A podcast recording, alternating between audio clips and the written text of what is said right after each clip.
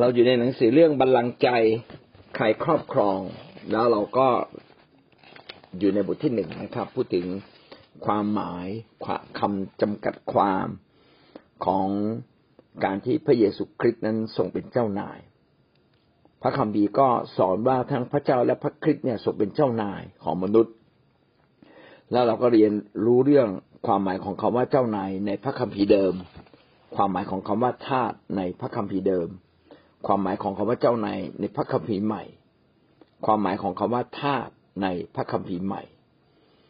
ข้อหกเราได้พูดถึงพระเจ้าหรือพระคริสต์ทรงเป็นจอมเจ้านายของผู้เชื่อและคริสตจักรนะครับ เราเมื่อวานนี้เราพูดถึงลักษณะการเป็นเจ้านายของพระเจ้า และพระคริสต์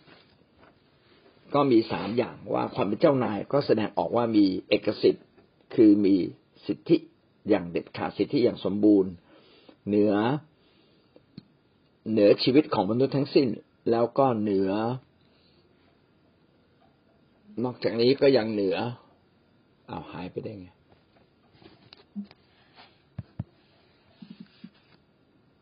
การเป็นเจ้านายของพระเจ้าและพระคริสต์แล้วก็พระคัมภีร์ในหนังสือเล่มนี้ก็เขียนไว้ว่า พระคริสต์เนี่ยเป็นเจ้านายที่มีเอกสิทธิ์เหนือ ทาสผู้รับใช้ก็คือเหนือ เหนือคริสต์เหนือเหนือคริสเตียน เหนือผู้รับใช้ เหนือคริสตจักรนะครับ เอกสิทธิ์ก็แปลว่าสิทธิที่สมบูรณ์สิทธิที่เด็ดขาดเหตุผลที่เป็นเช่นนี้ก็ว่า เพราะว่าพระเจ้าเนี่ยเป็นพระผู้ที่สร้างของมนุษย์เราทั้งสิ้น และก็เป็นพระเจ้าที่กระทำสิ่งดีเพื่อเราอยู่เสมอ เป็นพระเจ้าที่มีสิทธิอย่างสมบูรณ์ เพราะว่าพระเจ้าสร้างเรา พระเจ้าเป็นเจ้าของชีวิตของเรา ประการต่อมาเราได้พูดถึงว่าพระคริสต์ผู้เป็นเจ้านายมีสิทธิอำนาจ เหนือทาสผู้รับใช้ ก็คือพระองค์มีสิทธิอำนาจปกครองเหนือเรานะครับมีอำนาจควบคุมสั่งการกำกับเหนือชีวิตของเรา อันนี้แสดงถึงความเป็นเจ้าของมีอำนาจที่จะเป็นเจ้าของชีวิตของเรานะใครที่ปฏิเสธเรื่องนี้ก็ก็ทำกระทำตัวเองให้เจ็บนะครับ เพราะว่าพระองค์สร้างเรามาเองนะเราทั้งหลายเป็นมาเพื่อพระองค์จะมาได้เขียนไว้ในหนึ่งโครินธ์บทที่แปดข้อหกแล้วก็ข้อสามย่อยนะครับ ข้อหนึ่งย่อยเรื่องเอกสิทธิ์ ข้อสองย่อยเรื่อง สิทธิอำนาจข้อสามย่อย พระองค์ก็มอบหมาย ภารกิจให้กับเราในการรับใช้พระเจ้า ถ้าหากว่าเรามีเจ้านายแล้วเจ้านายไม่ได้สั่งงานเราก็แปลกๆนะครับ เมื่อเราอยู่ภายใต้ ก็ต้องรับคำสั่ง รับรับการกำกับ รับการดูแลนะเป็นพิเศษ แต่ยิ่งกว่านั้นคือพระองค์รักเรา เพราะฉะนั้นการดูแลของพระองค์ที่มีต่อเรานั้น จึงเป็นการดูแลที่ไม่ใช่เป็นแค่คำสั่งหรือกระทำกับเรา เหมือนอย่างเจ้านายในโลก แต่เป็นความรักที่อยู่ข้างในนะครับ ที่พระองค์นั้นทรงสั่งงานเรามีอำนาจเหนือเราปกคลุมเราก็จริง แต่พระองค์นั้นกระทำด้วยความรักจะเรียกว่าความรักมั่นคงเป็นความรักพิเศษที่พระองค์ทำกับเรานะครับ เอาละเรามาขึ้นข้อแปดนะครับ ลักษณะของการเป็นทาสของคนของพระเจ้า ถ้าเราอ่านพระคัมภีร์ เราจะพบว่าในพระคัมภีร์เนี่ยตั้งแต่ปฐมกาลจนถึงวิวรณ์ได้พูดถึงความสัมพันธ์ระหว่างเรากับพระเจ้าเนี่ย เป็นลักษณะเจ้านายกับทาสเสมอเลย แล้วก็การที่เป็นเช่นนี้ เพื่อจะบอกเราว่ามนุษย์ทุกคนเนี่ย เป็นของพระเจ้า แล้วก็อยู่ภายใต้พระเจ้า ตั้งแต่ต้น ตามที่พระเจ้าสร้างมา แล้วถ้าเราจะเข้าใจคำว่าเจ้าทาสกับทาสก็ต้องไปดูในสังคมโบราณ เพราะในสังคมโบราณเนี่ย เกือบทุกบ้านที่มีฐานะนะครับ ก็จะมีทาสดังนั้นถ้าพูดถึงคำว่าในทาสกับทาสเนี่ย ทุกคนก็จะค่อนข้างเข้าใจในยุคนั้น ว่าทาสเนี่ยไม่มีสิทธิ์ แต่ต้องอยู่ภายใต้การกำกับ การถูกใช้งานทาสนี่ต้องรับใช้เจ้านาย ต้องรับใช้ในทาสอันนี้ก็เป็นสิ่งที่ทำให้เราเกิดความเข้าใจ ในสภาพสังคมในยุคโบราณว่ามีนายทาสแล้วก็มีทาสนะครับ มีเจ้าทาสแล้วก็มีทาสคำว่าทาสเนี่ยถูกบันทึกครั้งแรกในพระคัมภีร์ปฐมกาลบทที่เก้าข้อยี่สิบห้าก็พูดถึง ตอนที่โนอาสาบแช่งฮาม ฮามเนี่ยเป็นลูกคนหนึ่งของโนอา ฮามทำผิด ตรงที่พอดีไปเจอพ่อโนอาเมาเหล้าแล้วก็ ก็เอาเรื่องของพ่อเนี่ย มาแจ้งให้กับพี่ๆน้องๆเขารับทราบ ให้กับพี่น้องรับทราบ พอดีเรื่องนี้รู้หูไปถึงหูของโนอา เมื่อโนอาสั่งเมาตื่นขึ้นมาทราบ โนอาก็เลยสาบแช่งนะครับ ในผสมการบทที่เก้าข้อที่สิบสี่ถึงข้อที่สิบเจ็ดนะครับ โดยเฉพาะข้อที่หกเขียนดังนี้ว่า ท่านกล่าวด้วยว่าขอพระเจ้าของข้าพระองค์ ขอทรงอวยพรแก่เชม และให้คณาอันเป็นทาสของเขาเถิด มีมีสามคนมีเชม ยาเฟตแล้วก็ฮาม นะครับ แล้วพระเจ้าก็บอกว่า พระคัมภีร์ก็บอกว่าจะอวยพรนะครับเชมแล้วก็ยาเฟตข้อที่สิบเจ็ดอวยพรยาเฟตขอพระเจ้าทรงเพิ่มพูนยาเฟตให้ทวีขึ้น แล้วก็ส่วนฮามก็ถูกสาปแช่งนะครับ เขียนว่าและให้คณาอันเป็นทาสของเขาเถิดคณาอันก็คือลูกของลูกของหาม คือหมายความว่าการสาบแช่งนี้สาบแช่งทั้ง ไม่ใช่ตัวหามฝ่ายเดียว วงวานของหามด้วย ก็คือลูกและก็หลานๆต่อเนื่องลงมาเลย ให้วงตระกูลของเขานั้น ที่สิบทอดจากเขากลายเป็นท่าอันนี้ก็ถ้าอธิบายตามเนื้อความพี่น้องอาจจะงงๆนะครับ แต่จริงๆเนี่ยข้อพระคัมภีร์นี้ก็เพียงแค่เขียนว่า มีการมีการกล่าวถึงและมีการกล่าวลงโทษ ให้คนธรรมดาเนี่ยกลายเป็นทาส เพราะว่าหามเนี่ยทำผิด จริงๆ ข้อพระคัมภีร์นี่กำลังชี้ว่าผู้มีสิทธิอำนาจเนี่ย พี่น้องอย่าไปล่วงเกิน ถ้าล่วงเกินเนี่ย ถ้าผู้ที่มีสิทธิอำนาจที่มาจากพระเจ้านะครับ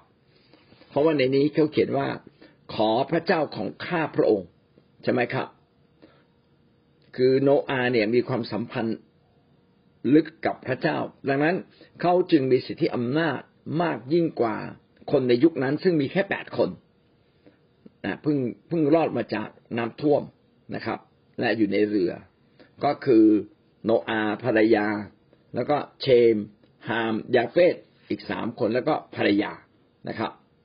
มีแค่แปดคนแล้วหลังจากที่อยู่ในโลกใหม่ ก็คือโลกที่หลังน้ำท่วมพวกเขาก็เริ่มมีลูกมีหลาน แสดงว่าคณะอันเนี่ยเริ่มซึ่งเป็นลูกของฮามเนี่ยเกิดแล้ว และพระเจ้าก็อนุญาตเมื่อโนอาสาบแช่งฮามฮามก็ตกเป็นทาสเลยอันนี้ก็หมายถึงเรื่องของสิทธิอำนาจ แต่ก็กำลังอธิบายว่าจะมีบางคนเนี่ยเป็นเจ้านาย บางคนเนี่ยเป็นเป็นเหมือนทาสเป็นเหมือนลูกน้องนะครับ ดังนั้นคำว่าเจ้านายและท่าเนี่ยจึงเป็นเรื่องที่มีอยู่ตลอดเวลาในสังคมอดีต ในสังคมที่พึ่งพาการเกษตร ก็จะเป็นอย่างยิ่งต้องใช้แรงงาน ให้มาปลูกพืชแล้วก็ฟาร์มสัตว์ต่างๆ ก็จะต้องใช้แรงงานทาสนะครับ ในสังคมทาสนั้นทาสก็ต้องทำงานตามคำสั่งของเจ้านายทุกเรื่องปฏิบัติงานให้สำเร็จลุล่วงนะไม่มีสิทธิ์ที่จะ ไปทำอะไรส่วนตัวนะครับ ไม่มีสิทธิ์นะครับ แต่จะต้องอทำตามคำสั่ง แล้วก็ต้องทำงานอย่างซื่อสัตย์อันนี้ก็เป็นภาพของทาสในยุคพระคัมภีร์เดิม ในยุคพระคัมภีร์ใหม่ คือตั้งแต่สมัยพระเยซูเราก็จะเห็นว่าในพระคัมภีร์เนี่ยได้อธิบาย ไว้ว่าในยุคพระเยซู ซึ่งเป็นยุคที่ คนยิวเนี่ยอยู่ภายใต้การปกครองของจักรวรรดิโรมัน แล้วก็ในยุคนั้นก็พูดสองภาษาคือพูดภาษากรีกและภาษาโรมันนะครับ ในยุคของจักรวรรดิโรมันก็ต้องพึ่งพาทาสอย่างมาก เพราะว่ามีงานมากมายต้องทำงานหนักทุกอย่างนะครับ ก็ต้องทำหรืออาจจะมีงานภายในบ้านดังนั้นทุกบ้านของชาวโรมันเนี่ยก็ต้องมีทาสคอย ทำงาน อย่างน้อยอาจจะมีสองถึงสามคน ถ้าคนมั่งคั่งยศถาบรรดาศักดิ์สูงก็จะมีเป็นหลายร้อยคนเลยทีเดียวนะครับทาสหญิงก็คอยดูแลบ้านเลี้ยงลูกนะครับทาสชายก็ทำงานหนักต่างๆทาสก็มีความสามารถนะครับ ในการทำสิ่งนู้นสิ่งนี้เป็นต้นนะครับ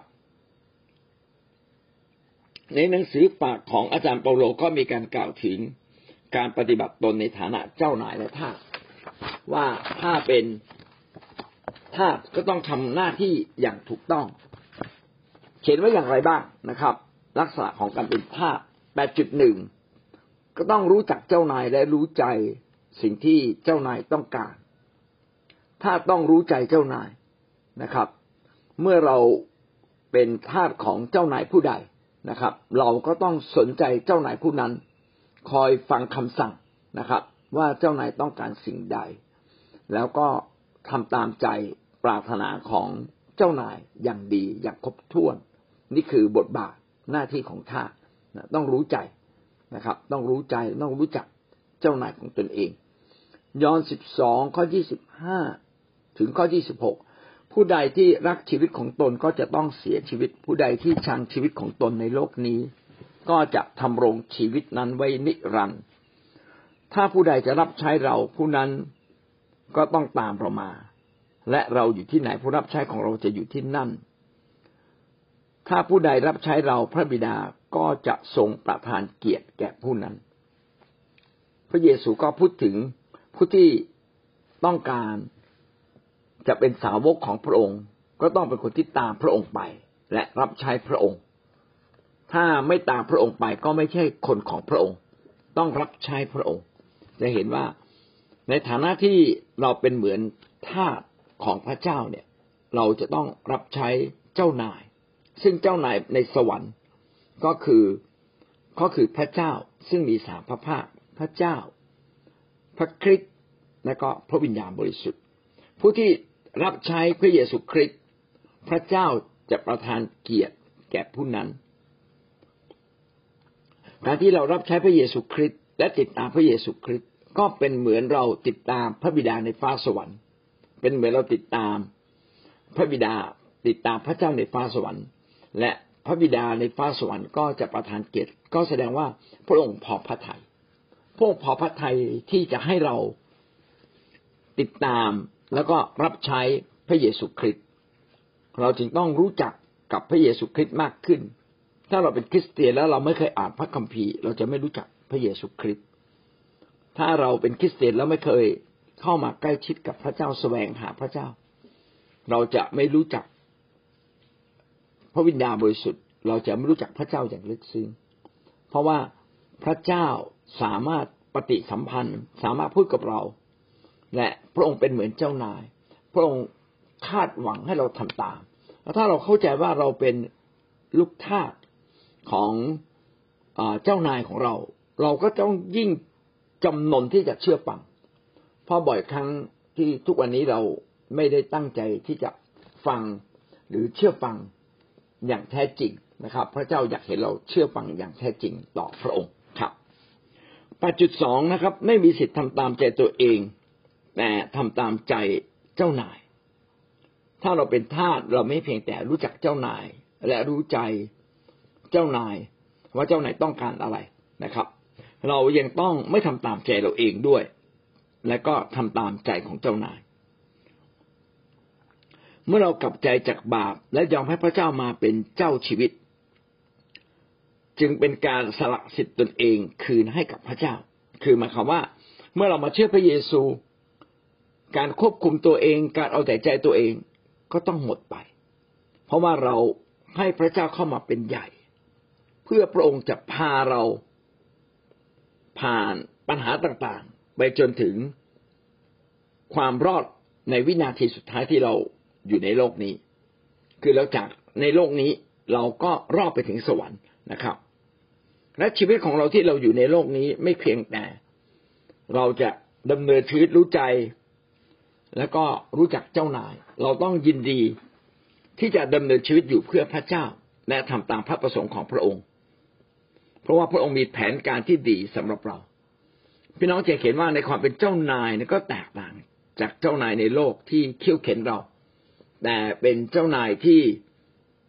ปรารถนาที่จะทำสิ่งดีให้กับเรา แต่เราต้องยินดีให้พระองค์เป็นเจ้านายและทำตามพระองค์ เป็นเหมือนกับว่าเราเนี่ย แม้จะเป็นทาสแล้วเราก็ตาบอดด้วย ถ้านายจูงเราไปไหนเราก็ต้องตามตามทางที่เจ้านายจูงไป คือเราเป็นเราอยู่ในบาป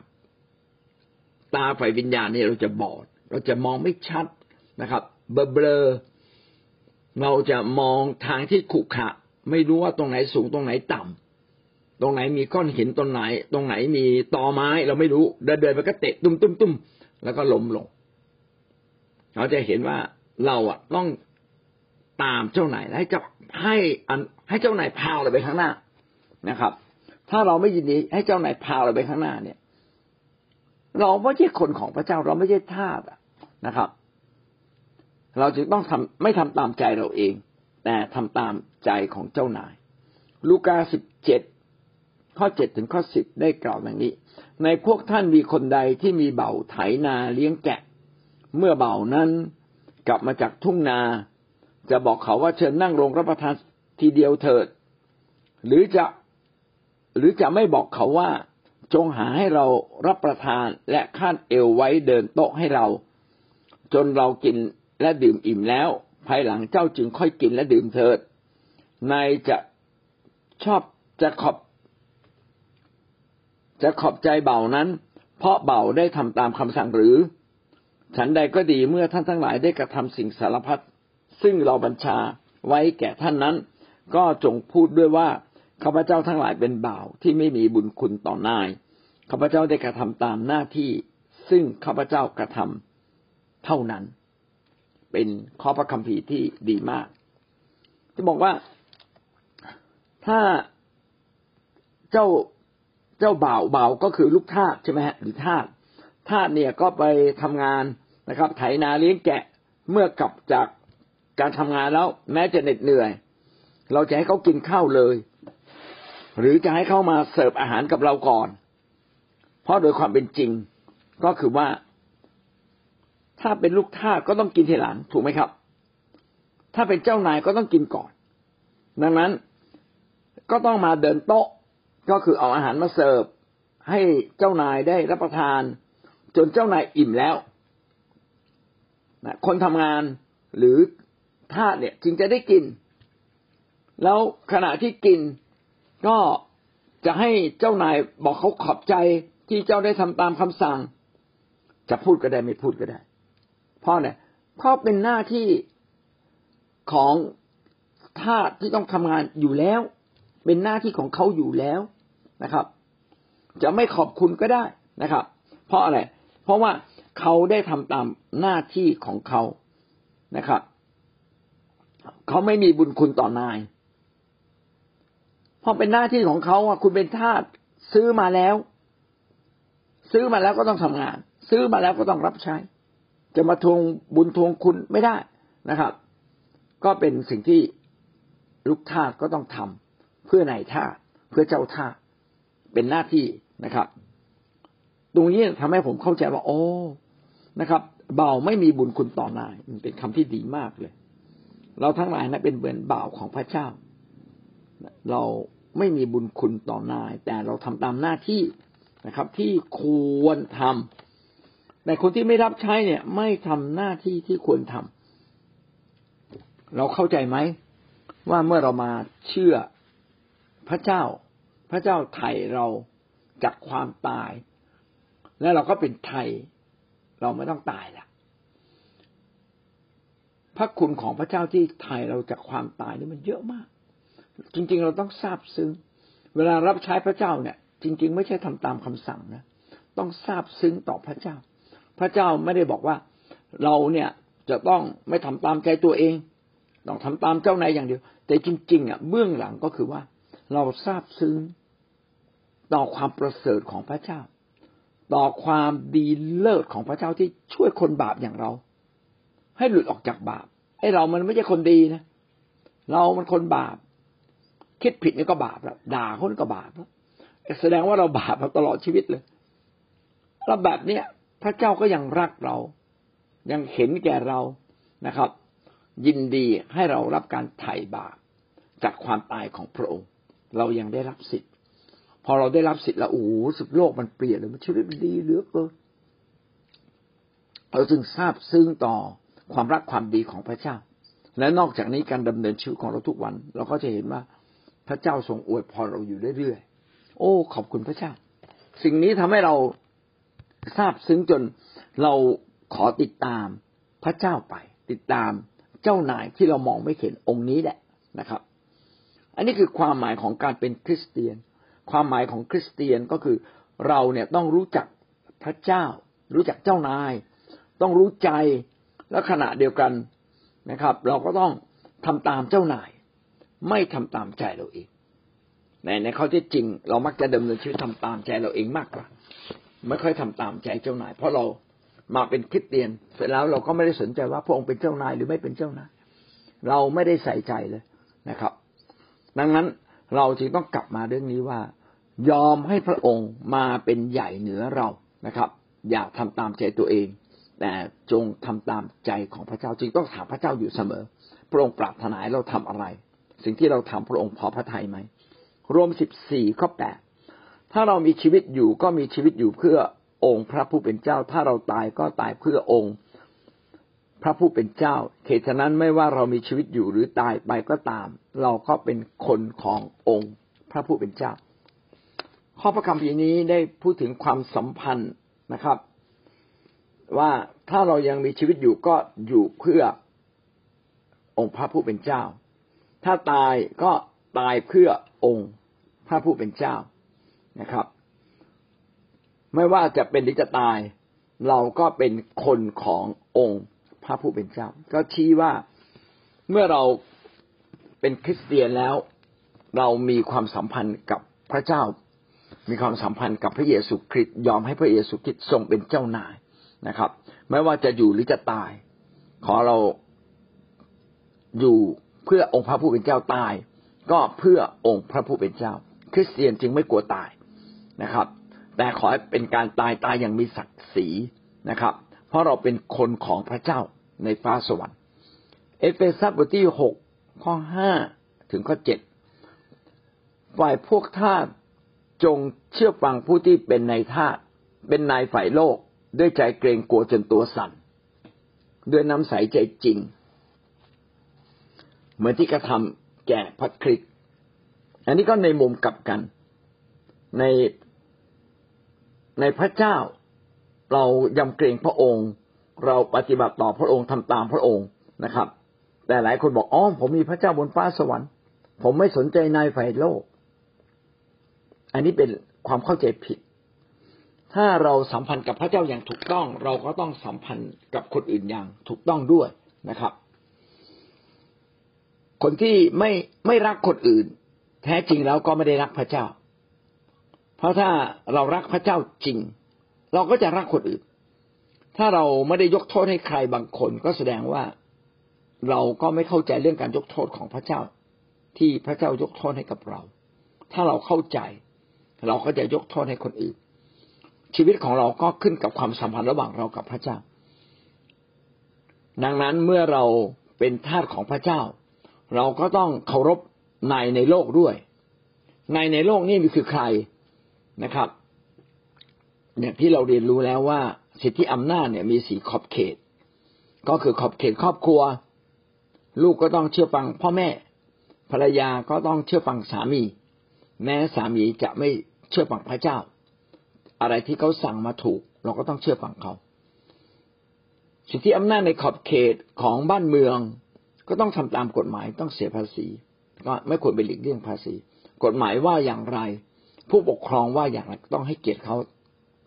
ตามผู้ที่สมควรที่เราควรจะให้เกียรตินะครับขอบเขตคริสตจักรนะครับ เราก็ควรจะให้ความเคารพต่อผู้นำในคริสตจักร ไม่ว่าท่านจะทำถูกบ้างผิดบ้างนะครับ แต่ส่วนใหญ่ก็ถูกอะ เรามักจะผิดเองและเราให้เกียรติเขา เขาก็จะได้